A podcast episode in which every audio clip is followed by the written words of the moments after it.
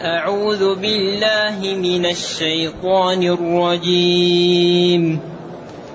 يا أيها الذين آمنوا لا تحرموا طيبات ما أحل الله لكم ولا تعتدوا. إن الله لا يحب المعتدين. وكلوا مما رزقكم الله حلالا طيبا واتقوا الله الذي أنتم به مؤمنون لا يؤاخذكم الله باللغو في أيمانكم ولكن يؤاخذكم بما عقدتم الأيمان.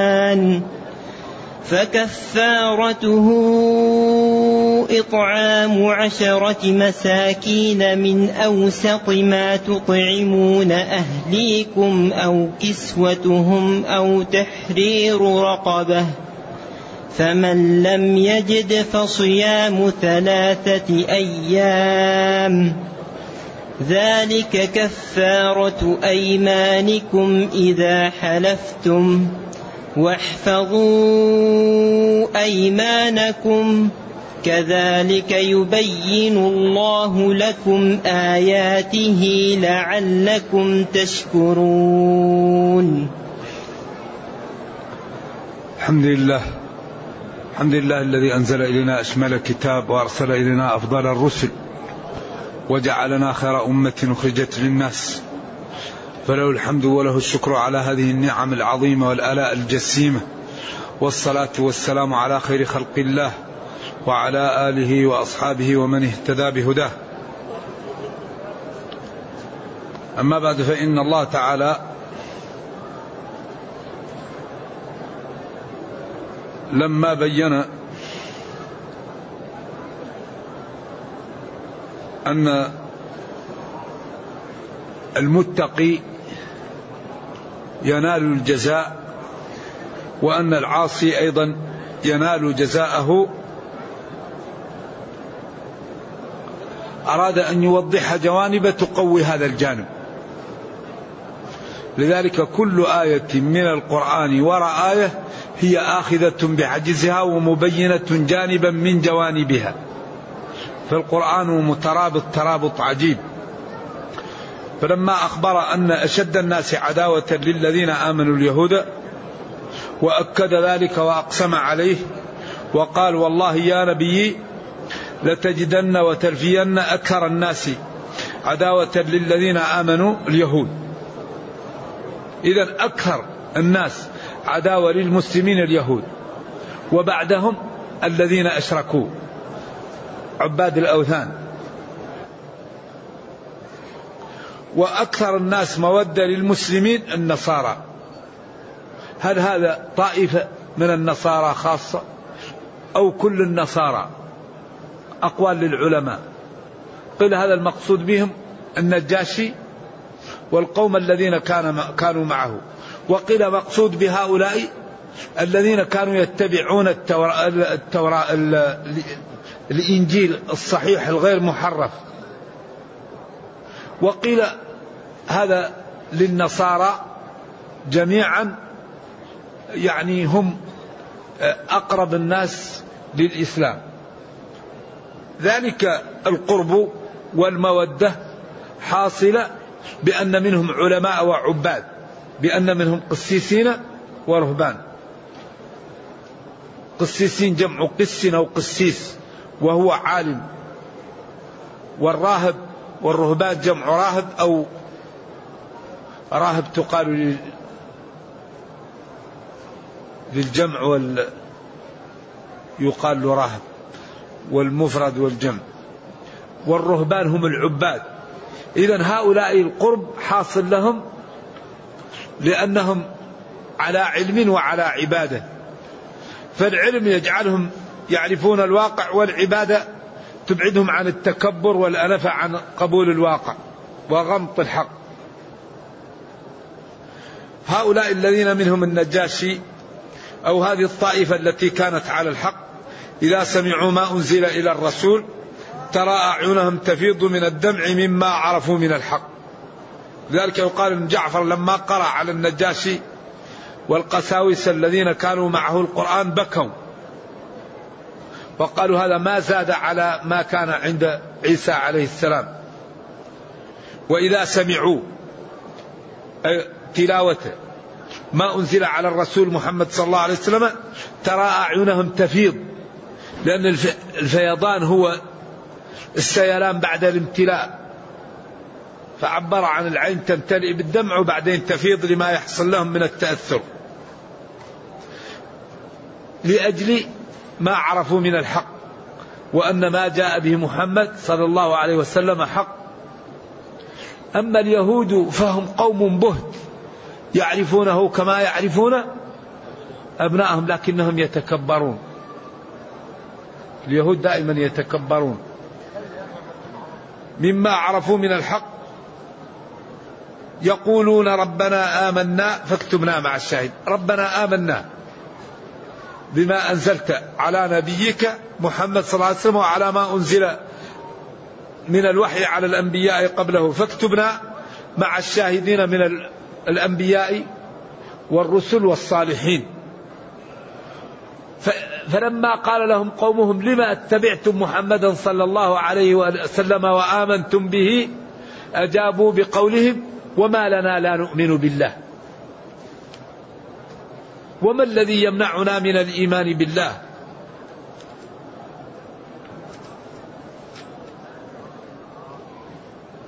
وما جاءنا من الحق. ما الذي يمنعنا أن نؤمن بالله؟ والحق الذي جاءنا وجاءه واقع وواضح. ونطمع أن يدخلنا ربنا مع القوم الصالحين بإيماننا واستقامتنا. فأخبر الله جل وعلا أنه أعطاهم وجاز وجاز وجازاهم أثابهم. فالمثوبة هي الجزاء. بما قالوا وهو إيمانهم وتصديقهم جنات تجري من تحت بساتينها الأنهار خالدين فيها وذلك جزاء المحسنين. لذلك لا يوجد شيء مثل الجنة. الجنة فيها ما تشتهيه الأنفس وتلذ الأعين وأنتم فيها خالدون. الجنة هي اللي ينبغي أن يبذل فيها. عطاء غير مجذود وظل ممدود وماء مسكوب وفاكهة كثيرة لا مقطوعة ولا ممنوعة وفرش مرفوعة. إنا أنشأناهن إنشاء. الجنة الحقيقة هي اللي يدفع فيها الثمن. هي ينبغي للعاقل أن يجتهد ليدخلها. إذا هؤلاء الذين آمنوا وصدقوا جزاهم الله بالجنة. تجري من تحتها الأنهار أي بساتينها خالدين فيها وما هم منها بمخرجين. لا يخرجون من الجنة. ظل ممدود. ثم قال والذين كفروا. جحدوا وكذبوا بآياتنا. القرآن والرسل والأدلة والبراهين أولئك لا غيرهم أصحاب الجحيم أصحاب النار. ثم نادى وقال يا أيها الذين آمنوا لا تحرموا طيبات ما أحل الله لكم ولا تعتدوا. هذه الآية للعلماء فيها قولان. قول أن الكلام مستأنف. القول الثاني أن الكلام متصل بما قبله وأن هؤلاء الصحابة لما جلسوا مع النبي صلى الله عليه وسلم وخوفهم قالوا إذا نحن نترك ملاذ الدنيا. واحد قال والله لا أنام. واحد قال والله لا أفطر. قال واحد لا أتزوج النساء. إذا الكلام إما مستأنف عن سؤال حصل أو جاءوا لبيت النبي صلى الله عليه وسلم وسألوا أزواجه عن عمله فتقالوه. قالوا هذا غفر له ما تقدم من ذنبه وما تأخر. ونحن لسنا فالنبي صلى الله عليه وسلم دعاهم وقال ما بال أقوام قالوا كذا وكذا. أما أنا فأصوم وأفطر وأصلي وأنام وأتزوج النساء. فمن رغب عن سنتي فليس مني. قال والله إني لأتقاكم لله وأعلمكم به. أنا أفعل وأفعل. لذلك هذا الدين قائم على الانضباط. قائم على التوازن. الإسلام ما فيه رهبنة ولا فيه انفلات وسطية. ولما أقسم عبد الله بن عمرو بن العاص وكان شابا نزوته في العبادة. قال والله لا أنام ولا أفطر. كان شاب نشيط لكن كانت نهمته وشهوته فيه في الطاعة والعبادة. قال له أنت الذي قلت قال له لا تفعل. إنك إن فعلت حصل لك وحصل لك. وبعدين إن لنفسك عليك حق ولأهلك عليك حق ولزورك عليك حق فأعطي كل ذي حق حقه. هذا الدين رائع دين الجمال دين التوازن. لا يقبل الرهبنة ولا يقبل الفوضى. الواحد غير مفلوت ولكن لا رهبنة في الإسلام. ولذلك العلماء من السلف يقول أحدهم أطلب في نومتي ما أطلب في قومتي. يعني العالم ينام ويطلب في النوم الأجر ويصلي ويطلب في الصلاة الأجر. لأن الأعمال إيش؟ بالنيات لأنه إذا لم ينم يمرض. فهو يحتسب في نومته ويحتسب في قومته ويحتسب في تعامله لأولاده وللمسلمين. وفي أكله وشربه وقيامه كما يحتسب في عبادته.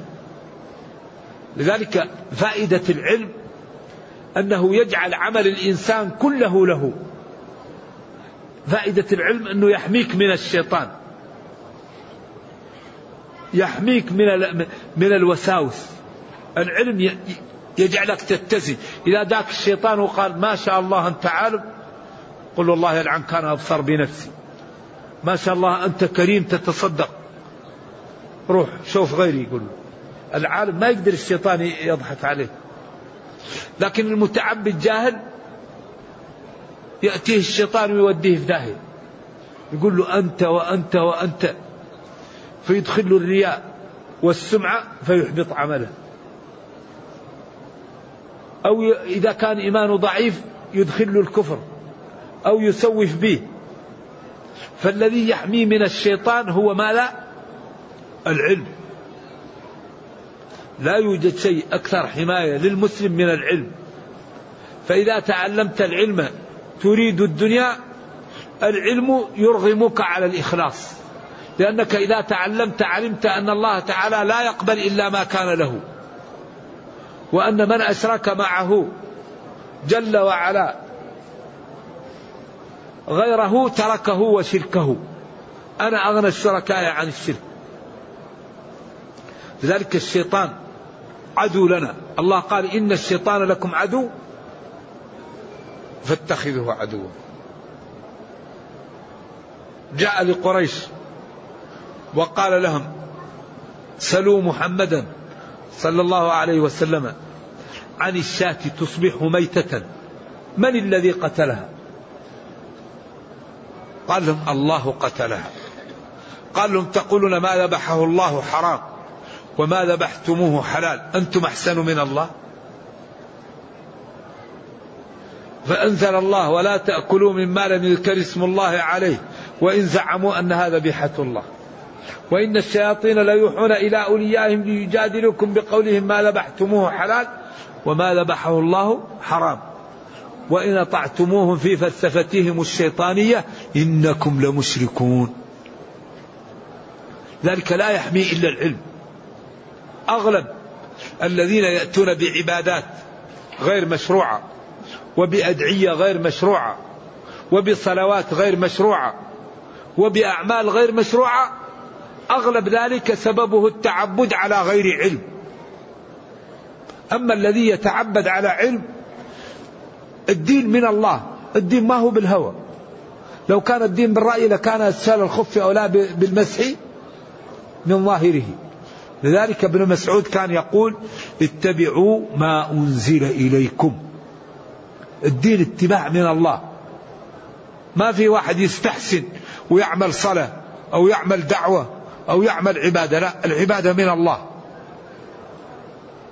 جاء وقال أقيم الصلاة. إذا قمتم إلى الصلاة فاغسلوا. من شهد منكم الشهر فليصمه. ولله على الناس حج البيت. خذ من أموالهم صدقة تطهرهم. والنبي صلى الله عليه وسلم بين. فلا يأتي واحد ويأتي بتشريع من نفسه ودعوات وأشياء وأعياد لم تكن مشروعة. هذا ما هو الدين ما هو بالهوى. الدين من الله. إذا الذي يحميه هو العلم. العلم هو الحماية. هو الذي يكون كالحصن يمنعك من الشياطين ويمنعك من البدع ويمنعك من أن تبتعد عن دين الله. إذا يقول جل وعلا يا أيها الذين آمنوا لا تحرموا طيبات ما أحل الله لكم. التحريم والتحليل هذا من خصائص الربوبية. لذلك تجدون مالكا في الموطأ يخاف من أن يقول حلالا أو حراما. الموطأ بكامله. الذي أجد عليه الناس. أكرهه. لا أعرفه. الذي وجدت عليه الناس. يتحاشى مالك. في كتابه الموطأ أن يقول حلال أو حرام. خوف من الوعيد. لأن الله يقول ولا تقولوا لما تصف ألسنتكم الكذب؟ هذا حلال وهذا حرام لتفتروا على الله. فهو يتحاشى الذي أدركت عليه الناس يعجبني لا أعرفه أكرهه. يتحاشى أن يقول حلال وحرام خوف من الوعيد. إذا لا تحرموا طيبات حلالات. ما أحل الله لكم سواء كان من التزويج أو من اللباس أو من الزنا الحلال أو من اللحم. على أن أحدهم قال أنا كل ما أكلت اللحم قويت شهوتي فحرمت اللحم على نفسي. لا يجوز. الحلال ما أحله الله والحرام ما حرمه الله. ولذا الله لا يشرك في حكمه أحدا. كما تقدم وأن أحكم بينهم إن الحكم إلا لله. لذلك كان من أكبر الكبائر ما فعل الكفار في تحليلهم وتحريمهم تحليلهم السوائب وتحريمهم كما سيأتي في سورة الأنعام. قل الذكرين حرم أم الأنثيين؟ أما اشتملت عليه أرحام الأنثيين نبئوني بعلم إن كنتم صادقين. هذا حرام وهذا حلال لتفتروا على الله الكذب. وقال هناك وإن يكن ميتة فهم فيه شركاء. كل هذا عابهم الله عليه لأنهم شرعوا ما لم يشرع الله. أي لا تحرموا حلالات ما أحل الله لكم سواء كان من الأزواج أو من الملابس أو من المساكن أو من المطاعم أو من المشارب لا تحرموا ما أحل الله لكم. ولذلك ينبغي للمسلم أن يأكل ويشرب ويلبس في غير إسراف ولا مخيلة. وسط. إن الله يحب أن يرى أثر نعمه على عبده. واحد الله يغدق عليه وتكون ثيابه أسمال ويجوع نفسه. هذا لا لا ينبغي هذا. الله إذا أنعم على العبد ينبغي أن تظهر نعمه عليه. يلبس لباس طيب غير شهرة ويأكل الأكل الطيب ويسكن المسكن الطيب. قل من حرم زينة الله التي أخرج لعباده والطيبات من الرزق. قل هي للذين آمنوا مع الكفار في الدنيا خالصة للمؤمنين يوم القيامة.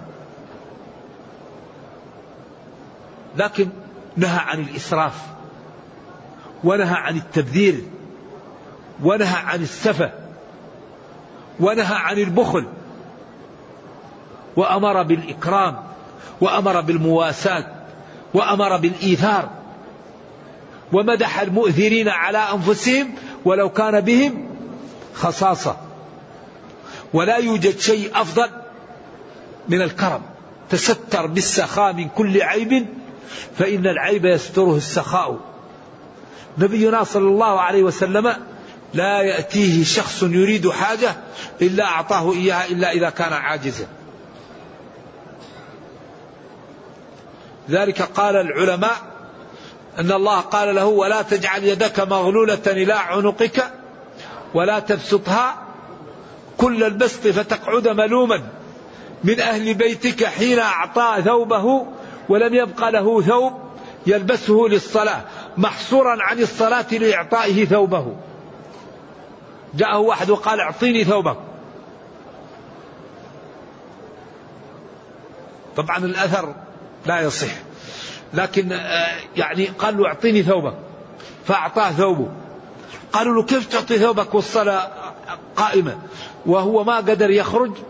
قال فتقعد ملوما من أهل بيتك محصورا عن الصلاة بإعطائك ما تلبس.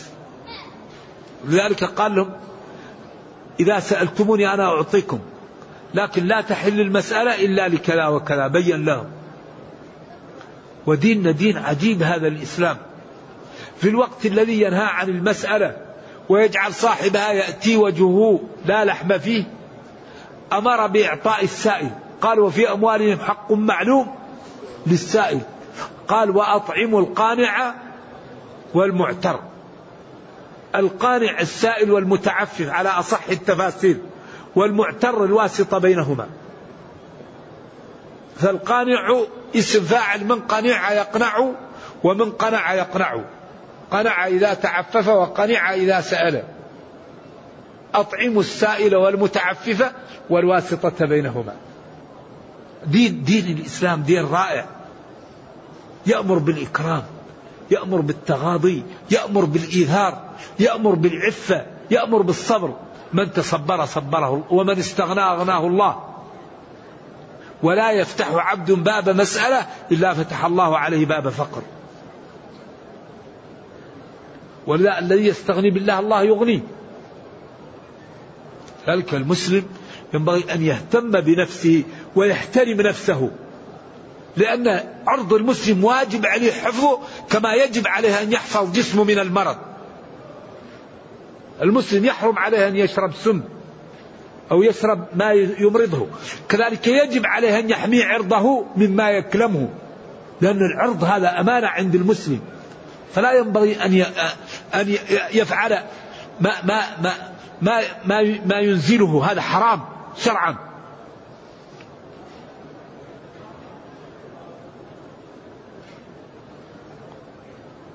ولذلك يقول الشاعر ما لا يقول؟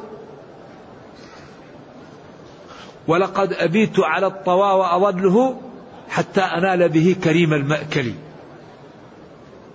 نعم. ف يعني عرض المسلم أمانة فيه فينبغي له أن يحفظه. ولا يضيع نفسه والمسلم عظيم المسلم. والله كريم وغني ويقول ادعوني أستجب لكم. فالمسلم يأخذ بالأسباب. نعم. اذا لا تحرموا طيبات ما أحل الله لكم. الحلال لا تحرموه ولا تعتدوا لأن التحريم من الاعتداء وهو ازين لأن كل تحريم اعتداء ولكن فيه اعتداء من غير التحريم. لا تعتدوا لأكل الحرام ولا تعتدوا في تحليل في تحريم الحلال. ولا تزيدوا على الحاجة لا تبذروا لا تعتدوا. إن الله جل وعلا لا يحب المعتدين. إن توكيد لا يحب صفة المحبة لله لائقة به. نصدق الله فيما قال وننزهه عن مشابهة خلقه ونقطع أفكارنا عن إدراك كيفية اتصافه بصفاته. إن الله جل وعلا وكلوا مما رزقكم الله حلالا طيبا. أمر للإرشاد والإباحة. كلوا مما رزقكم الله حلالا طيبا من الفواكه والحبوب والثمار وأنواع النعم التي أعطاكم أحلها لكم. طيب أيوة حلالا مفعول به. كلوا حلالا طيبا مستلذا أو جيدا. واتقوا الله الذي أنتم به مؤمنون. واجعلوا بينكم وبين عذاب الله وقاية. اتقوا الله. ايوتقوا الذي أنتم به مصدقون أنه هو الخالق وأنه هو المربي للكون وأنه هو الذي لا تسقط من ورقة إلا يعلمه وأنه هو الذي أمره إذا أراد شيئا أن يقول له كن فيكون. وهو الذي يجب على العبد أن يخلص له جميع أنواع العبادة سواء كانت بدنية أو مالية أو قلبية. جميع أنواع العبادات تخلص لله. العبادات ثلاثة أنواع عبادة قلبية عبادة بدنية عبادة مالية أو مشتركة بينهم. فالعبادة القلبية كالخوف والرجاء والمحبة والعبادة البدنية كالصلاة والصوم. والعبادة المالية كالزكاة والعبادة المشتركة كالحج. فينبغي للمسلم أن يخلص جميع أنواع العبادات لربه. ثم قال جل وعلا يا أيها الذين آمنوا. ثم قال لا يؤاخذكم الله باللغو في أيمانكم. هذا باب اسمه باب الأيمان وهو مهم وينبغي أن نعلم أحكام اليمين ونحفظها وأننا إذا حلفنا على يمين ورأينا غيرها خيرا منها فلنكفر عن أيماننا ونأتي الذي هو خير ولا تكون الأيمان مانعة لنا من طاعة ربنا. لا يؤاخذكم لا يعاقبكم الله باللغو في أيمانكم. اللغو. قيل هو أن تقول لا والله وبلا والله. وقيل أن تقسم على شيء تظن أنك صادقا فيتبين لك أنك غير صادق. قيل هذا اللغو. وأكثر العلماء على أنه مثل لا والله وبلا والله.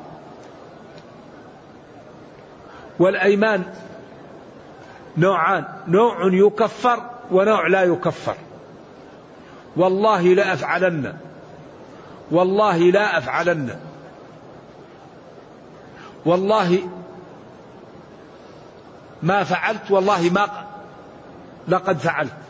فالماضي لا يكفر والمستقبل يكفر. فكل يمين مستقبل تكفر. واليمين الغموس قيل لأنها تغمس صاحبها في النار وهو الإقسام على شيء يعلم أنه كاذب. وقيل اليمين الغموس أيضا تكفر. فالله جل وعلا يقول لا يؤاخذكم الله باللغو في أيمانكم باليمين الذي يأتي على لسانك وأنت لم تعقدها بقلبك ولكن يؤاخذكم بما عقدتم الأيمان. يؤاخذكم بأن تقسموا باليمين مستحضرين النية ومعاقدينها. فإذا حلفت على شيء فإما أن تقول إن شاء الله. هذا يكفي عن إيش؟ ما يحتاج تكفر عنه. إن قلت إن شاء الله في آخره مع الكلام. أقول والله لا أفعل كذا إن شاء الله. أما إذا تأخرت الاستثناء فهذا له أحكام أخرى. إذا فإن أقسمت على يمين لا يخلو من أن يكون المقسم عليه أمر انتهى أو أمر مستقبل. فإن كان مستقبلا تكفر وتفعل. وإن كان ماضيا لا شيء عليك. فإن كنت متعمدا فأثمت وهو الغاموس. وإن كنت مخطئا فعند الجمهور لا يلزمك شيء. أما عند مالك فأي يمين تقسم بها؟ ولو أنت آه، يعني ظهر خطأك فأنت تكفر عن اليمين لأنها لم تكن على ظاهرها. ويحتاط في هذه الأشياء كثيرا. الإمام مالك رضي الله عن الجميع. واليمين لا تصح إلا بالله وبصفاته. من كان حالفا فليحلف بالله أو ليصمت من حلف بغير الله فليقل لا إله إلا الله. إذا لا يجوز الحلف إلا بالله أو بصفاته. يمكن أن تقول والمصحف لأن القرآن كلام الله. والعزيز والله والرحمن والرحيم. إذا الإقسام يكون بالله أو بصفة من صفاته. تنعقد. الجمهور عندهم اليمين بغير الله لا تنعقد. وعند الإمام أحمد إذا كان المقسوم به يعظم لأجل الدين تنعقد به اليمين وإن كان لا يجوز. الإقسام بغير الله. يقول تنعقد لأن هذا فيه تعظيم للشريعة وإن كان من جانب آخر لا يجوز الإقسام إلا بالله. نعم. والله تعالى يقول ولا تجعلوا الله عرضة لأيمانكم أن تبروا. أي لا تجعل الله تعالى مانعا لك من عمل الخير بأن تقول أقسمت لا أفعل. يأتيك مسلم يريدك أن تساعده تقول أنا أقسمت لا أساعد أحد. فتكون هذه اليمين مانعة لك من أن تبر أي لا تجعلوا الله عرضة لأيمانكم كراهة أو مخافة أن لا تبروا. ثم قال واحفظوا أيمانكم بأنكم إن حلفتم تكفرها أو اتركوا اليمين حتى لا تضطروا للتكفير. لأن حفظها بتقليل اليمين أو بمعرفتها. لذلك المسلم إذا أقسم على أمر ورأى أن غيره خير منه فليكفر عن يمينه. أقسم لا يزور أخا له. أقسم لا يكلم جارا له. أقسم على لا يفعل خير لولده أو لقريبه فالسنة أن يكفر عن اليمين وليأتي الذي هو خير. طيب هل يكفر أولا ثم يأتي أو يفعل ثم يكفر؟ قولان للعلماء. بعضهم قال يحنث ثم يكفر وبعضهم قال يكفر ثم إيش؟ ثم يفعل ولكن لا يجوز أن يعطي الكفارة قبل اليمين. قبل أن يعقد الأمين لا يكفر عنها. لا يكفر عنها إلا بعد أن يتم العقد عليها. اذا الكفارة أنواعها أربعة. ثلاثة بالخيار والرابع يصار إليه عند فقد الثلاثة. اذا يقول جل وعلا لا يؤاخذكم الله باللغو في أيمانكم بأن تقول لا والله أو بلا والله أو أن تقسم على شيء تظن أنك صادقا فيظهر لك بعد اليمين أنك على غير صدق فلا يؤاخذك بذلك. ولكن يؤاخذكم بما عقدتم الأيمان بأن تقسموا مستحضرين النية واليمين. فعند ذلك إن لم تقوموا بما أقسمتم عليه ونقضتم اليمين فلا بد من الكفارة. والكفارة واحد من أربعة أمور. فكفارته إطعام عشرة مساكين. عشرة. من أوسط ما تطعمون أهليكم. أو كسوتهم أو تحرير رقبة. فالإطعام إن كان من البر يكفي مد. وإن كان من غير البر فنصف صاع أو صاع على خلاف بين العلماء. وهل يكفي أن تغديه أو لا بد من الغداء والعشاء؟ قولان للعلماء. فأقل شيء غداء وأتم شيء أن يغديه الواحد ويعشيه. وهل لا بد أن تملكه ذلك أو يكفي أن تطعمه؟ أقوال للعلماء. منهم من قال لا بد أن تملكه إياه. تعطيه. ومنهم من قال لو أتيت بطعام وأطعمته لأجزأ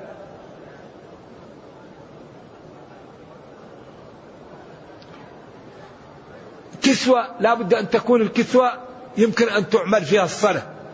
للرجل أقله ما تجزئ فيه الصلاة. للرجل وللمرأة. ما ما ما تجزئ فيه الصلاة يكفي. فإن زاد أتم. تحرير الرقبة عند الجمهور مؤمنة وعند أبي حنيفة لم يحمل المطلق على المقيد. قال أي رقبة تجزي؟ لأن هنا في تحرير الرقبة بس. أما الجمهور فحملوا المطلق على المقيد في سورة النساء فتحرير رقبة مؤمنة. فحملوا المطلق الذي هو الرقبة على المقيد الذي هو المؤمنة. فقالوا لازم من المؤمنة. فمن لم يجد فصيام ثلاثة أيام قيل متتابعات وعند الشافعي متفرقة وهذا الذي يظهر النصوص أيضا لأنه أيضا فيه آيات أخرى قالت أن الكفارة تكون متتابعة فصيام شهرين متتابعين فقال إذا وتلك كفارة ظهار فقالوا إذا كفارة اليمين تلحق بكفارة إيش؟ الظهار فيكون متتابعة وقيل تلحق بقضاء رمضان فتكون متفرقة. والكل يسير إن شاء الله. واحفظوا أيمانكم. احفظوا أيمانكم بأن لا تقسموا أو احفظوها بأن تحصوها لتكفروا ما يستطيع أن يكفر منه. احفظوا أيمانكم لأن اليمين لا بد فيه من الكفارة. احفظوه بأن تحصوه لتكفروا أو احفظوه لا تقسموا. كذلك يبين الله لكم آياته لعلكم تشكرون. مثل هذا البيان يبين الله لكم آياته. مثل هذا البيان يبين الله لكم آياته لعلكم تشكرون الله على جميل هذه التشريعات وعلى حسن ما جاءكم به فتتبعوا دينه فتنجوا في الدنيا وترحموا في الأخرى. أيوة مثل هذا البيان يبين الله لكم آياته لتستقيموا فتشكروا الله فتستقيموا على هذا الدين. نرجو الله جل وعلا أن يرينا الحق حقا ويرزقنا اتباعه وأن يرينا الباطل باطلا ويرزقنا اجتنابه وأن لا يجعل الأمر ملتبسا علينا فنضل. سبحان ربك رب العزة عما يصفون. وسلام على المرسلين والحمد لله رب العالمين والسلام عليكم ورحمة الله وبركاته. يقول ما حكم تغيير المنكر باليد للرعية خاصة في البلاد التي لا يطبق فيها شرع الله؟ جزاكم الله. إنكار المنكر باليد إذا لم يأتي بمفسدة أعظم لأن المنكر أحيانا بعض الناس الغير متعلم ينكر المنكر فيأتي بمنكر أعظم. ولذلك ارتكاب خف الضررين واجب. أيوه. فالمنكر ينكر بالقلب وينكر باليد وينكر باللسان. إن كان المنكر لا يأتي بمفسدة أعظم. أما إذا كان المنكر إذا أنكر يأتي بمفسدة أعظم فليس له الإنكار في ذلك. يكتفي بالقلب. من رأى منكم منكرا فليغيره. فإن لم يستطع فإن لم يستطع وذلك أضعف الإيمان. على كل حال إذا كان المسلم يستطيع أن يغير المنكر ولا تأتي مفسدة أعظم فهو يغير المنكر.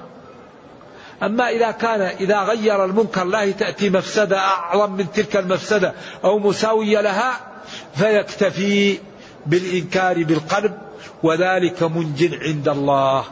ولذلك من أنكر بقلبه من سلم ومن أنكر بيده ولكن من رضي وتابع فهذا الذي يظهر والله أعلم. يقول أخذت مالا من شخص للاستثمار ولكنه اختلط في تجارتي فكيف أخرج لها ربحها جزاكم الله. أخرج لها ربحها من نسبة ما لها من مالك. مالها أو مال هذا الشخص هل واحد في المية من مالك أو اثنين أو عشرة أو خمسين؟ وبعدين تعطيه نسبته من الربح الأمر سهل. اختلاطه أمر سهل وإنما تجمع المال جميعا. وتطلع نسبة المال الذي أعطي لك وتاجرت به مع مالك ثم تخرج النسبة وتأخذ منه ما اتفقتم عليه لعملك في هذا لأن هذا يسمى مضاربة. والمضاربة نوع من الغرر أباحته الشريعة. غرر صريح أباحته الشريعة. ولذلك المضاربة هي أن تأخذ مالا وتعطيه لشخص وتقول له تاجر في هذا المال إن ربح فلك من ربحه النصف أو الثلث وإن خسر فلا شيء عليك. ولا بد في المضاربة من عدم تضمين رأس المال. فإذا ضمن رأس المال فسدت الصفقة. لأن هذه الأمور لا بد أن تكون الخطر على الجميع. فهذا يشتغل وقد يشتغل ولا ينال ربح وهذا أيضا قد يشتغل ويخسر جزء من رأس ماله. فيكون الخسارة على الاثنين. وهذا نوع من الغرر أباحته الشريعة ولا خلاف فيه. ولذلك هذا الجانب لو عملت به الأمة لاستفادت وربحت وافتكت من كثير من البيوع التي هي غرر ونجش وجهالة. أيوة المضاربة هذا نوع من العمل سهل ولكن لا بد فيه من الثقة بين, المت... بين الناس. مع الأسف أن كثير ممن يضاربون يضمنون رأس المال في المضارب معه ولذلك تفسد الصفقة. مثلا أنت تعطي لشخص مئة ألف ريال وتقول له تاجر في هذا ولك نصف ربحه وإن خسر فلا شيء عليك. جائز. إن خسر يرجع له إذا لم يبق شيء لا شيء عليه. وإن ربحت ربحت هو يأخذ جزء من الربح. نعم. تضمين رأس المال لا يجوز. إذا قلت له أضمن فيك رأس المال فسدت رأس المال إن ربحت يرجع وزيادة. وإن خسر يرجع ما بقي منه فإن لم يبقى منه شيء لا يرجع لك شيء. وهو غير مكلف به وغير مضمن فيه. أكتب أكتب ما تريد يقول أقسمت على أمر إن أفعله عدة مرات ولم أوفي بالقسم فماذا أفعل؟ تكفر يمين واحدة. هل يجوز قطع صلة الرحم بالنسبة للأخ الفاسق الذي يسب أعوذ بالله الله ويتلفظ بأقوال فاحشة الأرحام لا تقطع الله أمر أن الأقارب وبالأخص الوالدين إن كفرا فصاحبهما إيش؟ في الدنيا معروفا. الأقرباء يبلون ببلالها رحم تبل. من عمل صالحا ومن ساء والرحم استعاذت من أن يقطعها وقطع الرحم خطير.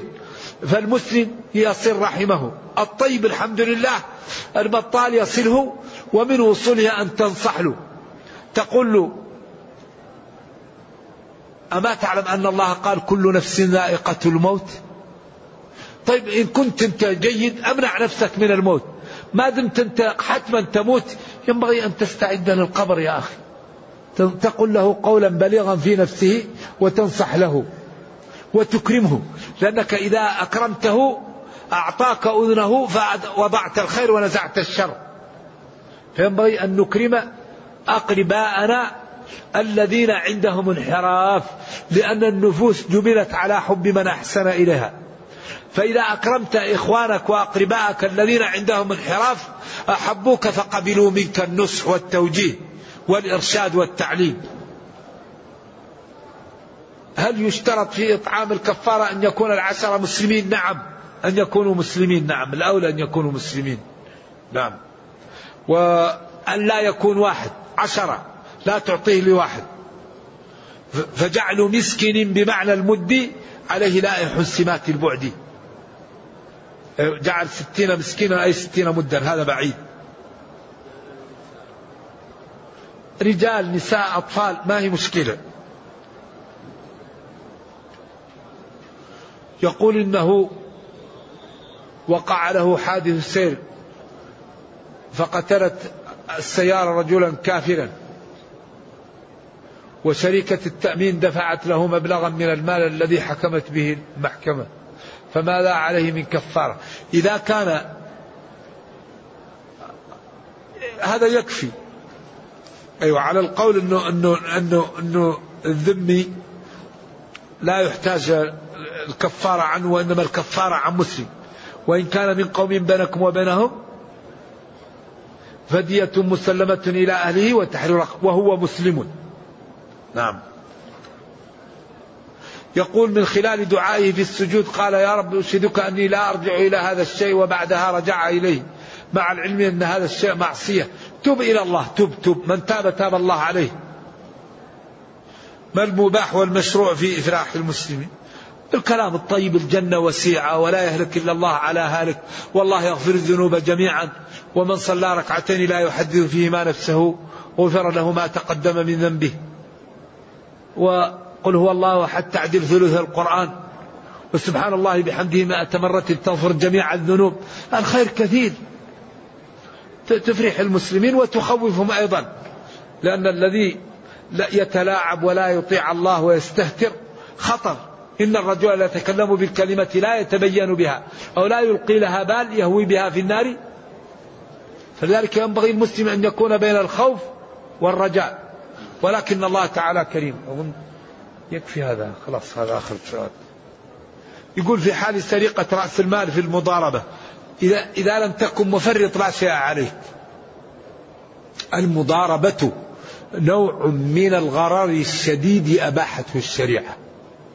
و وإيضاحها أن يأخذ رجل مالا ويعطيه لرجل آخر ويقول له تاجر في هذا المال ولك جزء من ربحه. فإن خسر المال المتاجر لا شيء عليه والمتاجر له لا لا يرد له المتاجر لا يضمنه رأس المال. فالخسارة على الجهتين والربح على الجهتين. لذلك هذا النوع من العمل الحقيقة هو اللي ينبغي للمسلمين أن يشتغلوا به. المضاربة لأنها أولا سهلة وأمورها طيبة و و و وتبنى على الثقة ومباحة أما الغرر والجهالة والنجش هذه والربا هذه الأمور مدمرة للاقتصاد. هذه الأمور تغضب الرب فإن لم تفعلوا فأذنوا بحرب. يمحق الله يمحق الله وإيش؟ الربا يمحق ينقص. بضاعة تكون كانت ثمنها مئة ألف تكون ثمنها ألف واحدة. كيف نقص؟ يمحق الله. لذلك الآن الغرب يقول الحل في الإسلام. متى قالوا الحل في الإسلام؟ لما وصل إيش؟ وصلوا إلى مرحلة خلاص وجدوا ما في حل إلا في الإسلام. مثل الغريق. الغريق إذا رميت له حبل ما يقول لك من أنت؟ يمسك الحبل. هم الآن يقولوا الحل في الإسلام. طيب ما تقولوا الحل في الإسلام من أول؟ إذا هذا الدين الإسلامي دين صحيح وأسس جيدة. بس ينبغي لأهله أن يبرزوه للناس ويفهموا الناس حسن هذا الدين بقوة مؤسساتهم وبدعوتهم له وبرد الطاعنين فيه. وبإيجاد قنوات جادة تبين حسن الإسلام وبكتابة وكتاب جيدين يبين ذلك. ولا تكون الأمة تتعامل مع دينها باستحياء. أيوة هذا الدين دين آية في الجمال آية في الحسن آية في أدق ميزان الإسلام من ميزان الذهب. كل ما نحتاج إليه موجود في هذا المصحف. أي شيء نحتاجه هو في كتاب الله. إذا حري بنا أن نفهمه. حري بنا أن نقرأه أن نتدبره أن نعمل به أن نلتزم أوامره أن نجتنب نواهيه أن نتخلق بأخلاقه أن نتأدب بآدابه. فإن الله تعالى تمسك ضمن لمن تمسك به أنه لا يضل ولا يشقى. وضمين لمن أعرض عنه أنه يعيش عيشة ضنكا ويحشر يوم القيامة أعمى. نكتفي بهذا. والسلام عليكم ورحمة الله.